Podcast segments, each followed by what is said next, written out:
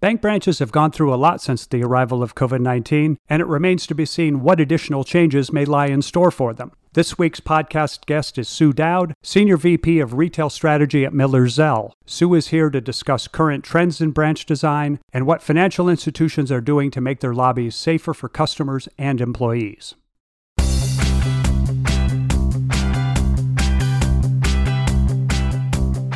Actionable insights can help power smart decisions. Each week, the BAI Banking Strategies podcast focuses on important issues facing financial services leaders, as well as the emerging trends that are rapidly reshaping the financial industry. I'm Terry Badger, your host and the managing editor at BAI. Pull up a chair and join us. Bank branches were already evolving when the coronavirus arrived last spring, and the pandemic has only added to that state of change. Joining us to talk about what's going on in branch design now and what may be coming down the road is Sue Dowd, SVP of Retail Strategy at Miller Zell. Sue, we appreciate having you on the BAI Banking Strategies podcast. Hey, thanks, Terry. So happy to be here. Thanks for having me. So, Sue, can you start by telling us a little bit more about Miller Zell, what the company does, how long you've been around, who the client base is, that sort of stuff?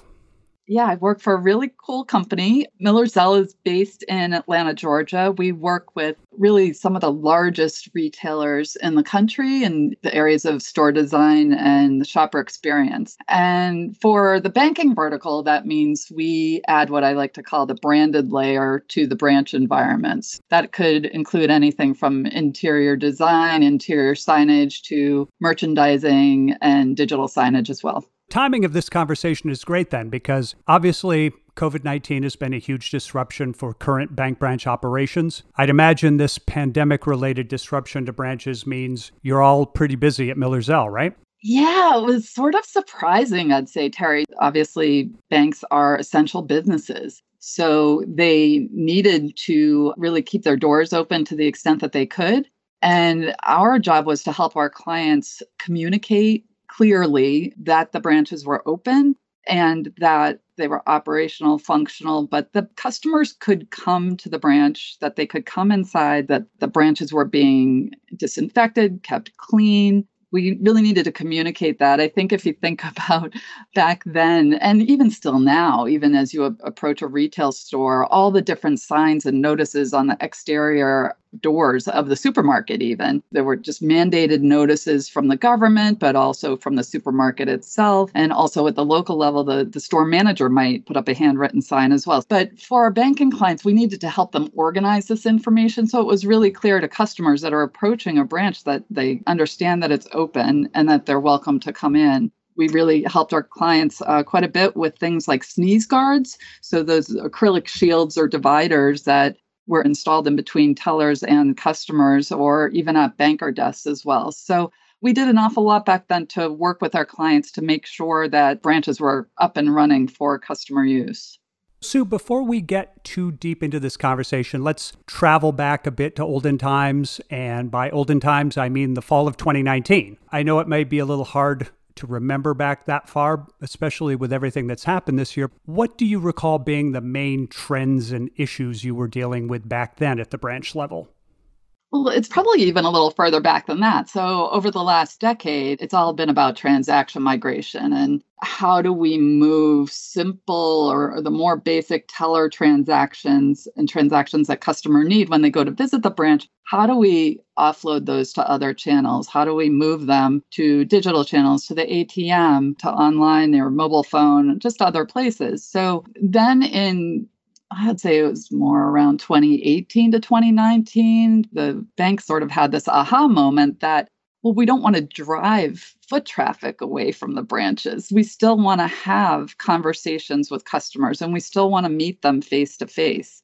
So, really, our work in 2018 and 2019, especially, was okay, yes, we need to help migrate transactions away from traditional channels, but we really want to help customers understand that they can come to us for guidance and advice. Compared to 2018, compared to 2019, how have those priorities changed as a result of the virus? In a way, they haven't. That's still the goal. Our clients are still looking to move those transactions to other channels. But the difference is that it might even be in the terminology now face to face is almost a not a comfortable term these days. So it's more about how do we continue to help make personal connections between customers and banks. So we want that to happen still at the branch level. It just might be communicated a little differently. So, not only is COVID having a current impact, but it's also creating a lot of questions, a lot of uncertainty about the future of branches. So, when you're speaking with your clients and your prospects now, does dealing with COVID, planning around COVID, does that tend to dominate those conversations? Yeah, you know, I think back in March and April, even into May, every conversation started with COVID, started with the pandemic. We were really trying to handle the crisis at the moment. And now it's shifted that it's really part of the consideration set. As a client of ours might come to us, a banking client comes to us with a project it may be something that we consider and we always bring it up as part of the conversation with our clients, but it's not necessarily the leading discussion. That being said, I think also there's a, what we call this grace period. While customers sort of gave everybody a period of time where they're like, you know what, it's okay. Whatever you can do to pull it together to open your branch for me, that's great. I'm so happy you're all open. You know, now a little time has passed and there's an expectation that there's more professionalism going on here and that really the banks need to present themselves in a really professional manner at this point. What do you mean by that in a more professional manner? Yeah, so I guess in a more thoughtful approach, it almost didn't matter before how you got the sneeze guard. And if you're attaching it with a hammer and nails to the teller line, so be it. If it didn't look quite as pretty, that was fine. I mean, now we're really looking at things, when we're looking at branch design, we're looking at things like the millwork and the furniture systems. And should maybe a sneeze guard be integrated with that moving forward? So it just has a more professional appearance overall. So, one of the trends in recent years has been smaller branch locations as financial institutions seek to right size their real estate footprint and costs as customers do more of their banking digitally. So is that trend still intact for de novo branches and or renovations given that keeping that social distance is so front of mind these days? Yeah, I mean, really, the right sizing of branches continues. The consolidation continues. I think we're all seeing expansion into new markets, but certainly smaller footprint is important as well. So that's certainly a continuation, but I think we're looking at a smarter use of the space overall. So things like the furniture and the seating, how are people congregating now? As we invite customers into a smaller branch setting, how do we configure that so there are different options for things like seating? The waiting area might not be crowded from one corner to the other with seats or couches or things that might make people uncomfortable given today's world. It's looking at maybe different types of seating configurations. Maybe there is more cafe style seating in the lobby or the waiting area. Maybe as you get deeper into the branch, there's booth style seating similar to what you might see at a diner, where you can still have a comfortable conversation with a banker but maybe not go as deep as into their offices if that's less comfortable for you. And then in the office setting, even um, back in a banker's office, you know, there could be a different sort of seating configuration there as well. And for the foreseeable future, some sort of sneeze guard. The bank or the credit union decides the location. They decide the square footage based on data like area demographics, foot traffic, car traffic, that sort of thing. And then they bring you in to maximize the value of that space, right? So, what goes into your part? What do you take into account? And how has that changed with COVID, if at all? So many of our clients build what they see as the ultimate branch of the future, or they might call it their concept branch or their prototype branch. So they've designed some ultimate branch. We may have helped them with that design.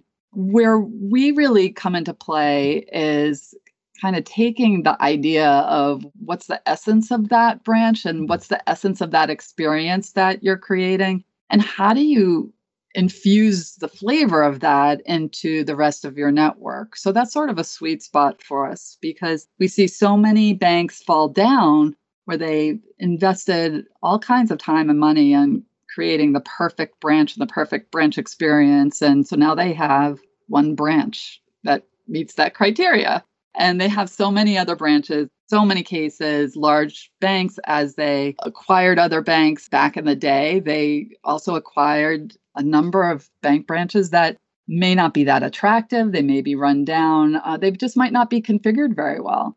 And so while you have this one beautiful, shiny concept branch or branch of the future, how do you really try to lift all the ships? So, so again, our idea is to take that concept branch, take the essence of that, and create what we call a kit of parts. So we really boil it down to several key components that from a visual and an experiential perspective can be applied to a large number of your branches and maybe a light renovation or a light sort of refresh program where covid comes into play mm. it's sort of just rethinking that kit of parts and to take into consideration some of the things like the social distancing and the needs of today that we think may actually continue to play a part in the branch experience for a while to come our focus has been mainly on COVID, but there are secular trends within banking that also stand to affect branch operations and branch design. You mentioned consolidation within the industry, and then there's also the push toward personalization. Can you talk about those and maybe other trends from a branch design standpoint? you know, when I think of personalization, I mean, there's certainly the advice and guidance we were talking about, but there's another level to it or another layer to it as well. And that's what we call localization. And it's been a trend for quite a while, especially in retail. And so you see it with many retailers like a Whole Foods, and you walk into a Whole Foods and they might have a, a local mural or a local artist that created a mural right when you enter the store. Whole Foods is able to perhaps do this on a different level because they offer physical, tangible products and they can also offer locally made and locally sourced products in their stores. So that's a little different than what we can offer at the branch level. However, at the branch level, we can work to help localize the environment. So as a customer walks in, to help it really feel like the branch and the bank is part and parcel to their community. So that might come to life in ways such as a large photograph of the neighborhood that's on the wall in the branch. That's one way. We've done other things for clients where maybe we had sort of a, a wallpaper made out of a listing of street names in the areas. As customers come in, they might look for their street name on the wall. So there are ways to really help connect the bank to the community in that local or personal level. Another great example that we did for a client last year was an interactive kiosk. So it was a merchandising element, but we had provided to the bank and to all of their branches with this kiosk there was yellow sticky notes with some sharpies as well. So what they were to do for this particular campaign or this particular period of time they asked customers to give shout outs to local businesses. So a customer might write on the sticky and put up on the kiosk, check out Al's Pizzeria down the street, that sort of thing. So it kind of was a great way to connect with the community, but really have the community take a big part in helping and supporting small businesses without the bank necessarily favoring any one business over another. Based on your interactions with clients, what trends have you noticed, and maybe what general sense are you getting about what branches might look like in the coming years and what their value add role might be as digital banking continues to grow so quickly? Maybe a good place to start with that is the teller windows. As you walk into a typical or traditional bank branch, even today, lots of times you see these enormous teller lines, you know, a super long counter that may have had eight teller stations at it, maybe 10. And it's sort of cavernous and you'll walk in and there may only be a handful of tellers working there. So over time there's been less need to have that much space used for that purpose. So one of the things we've been doing for a number of clients has been helping to really redesign those teller lines and that experience. While the branch may decide, okay, we really need three stations. The rest of that teller line may be blocked off. And so there's a big wall now.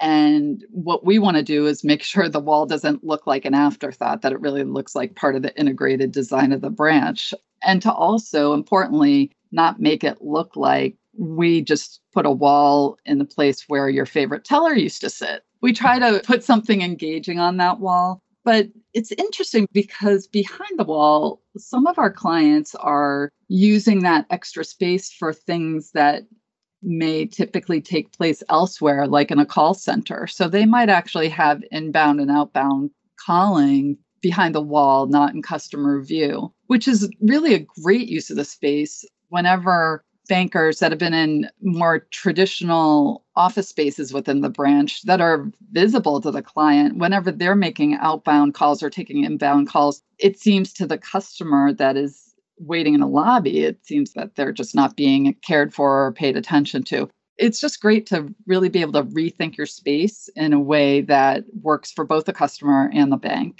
Any bank branch has two constituencies when it comes to safety and design there's the customers, and then there's also the employees. As long as COVID plays a prominent part in all of our lives, what will it take beyond the sanitizer station, the sneeze guard, and the other protective equipment to make both of these groups truly feel safe in the branch?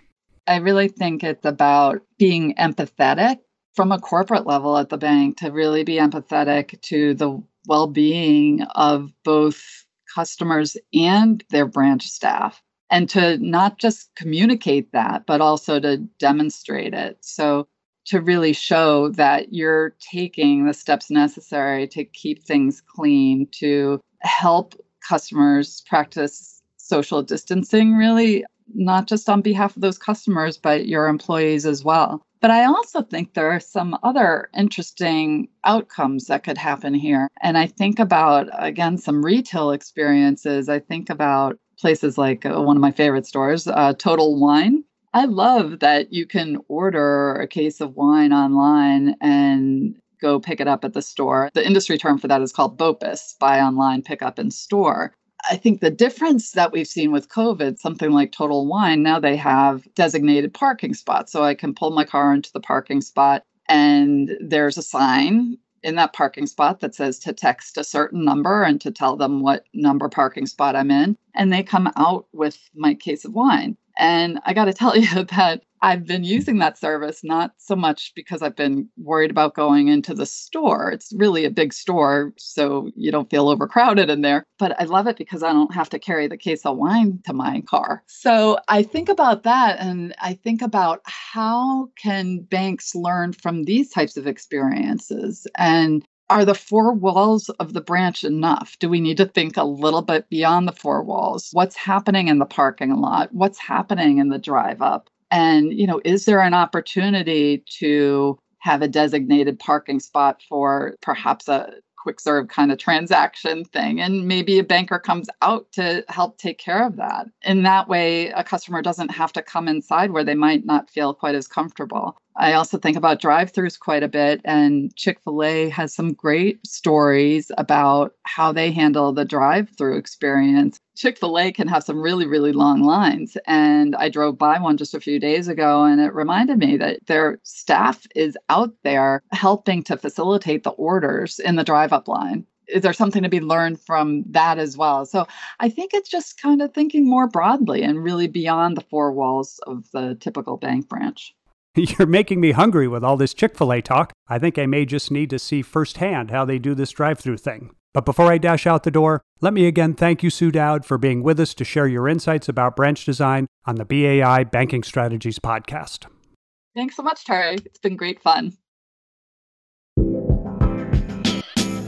A few takeaways from our conversation with Sue Dowd from Miller Zell. First, along with continuing to cut back on the number of branch lobbies, financial institutions are also continuing to shrink their physical size. Sue says that means using the limited space they have in a smarter way and in a way that reflects concerns about COVID.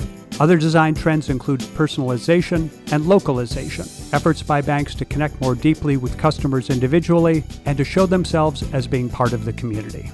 The sharp growth in digital banking is reducing the need for teller space in existing branches, so that frees up room for those waiting and also for other functions to be performed. Sue says some financial institutions are putting in interior walls, and behind those walls, they're using some of the extra space for inbound and outbound calling. Along with being space efficient, doing that activity out of sight of customers keeps them from feeling ignored.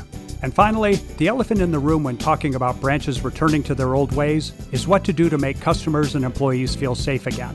Things like well spaced work and waiting areas, physical barriers, and sanitizer stations are all important steps. Sue is also thinking outside the four walls. She suggests measures used by restaurants and retailers that could also work for banks. Among her ideas are curbside service for transactions and changes to drive throughs.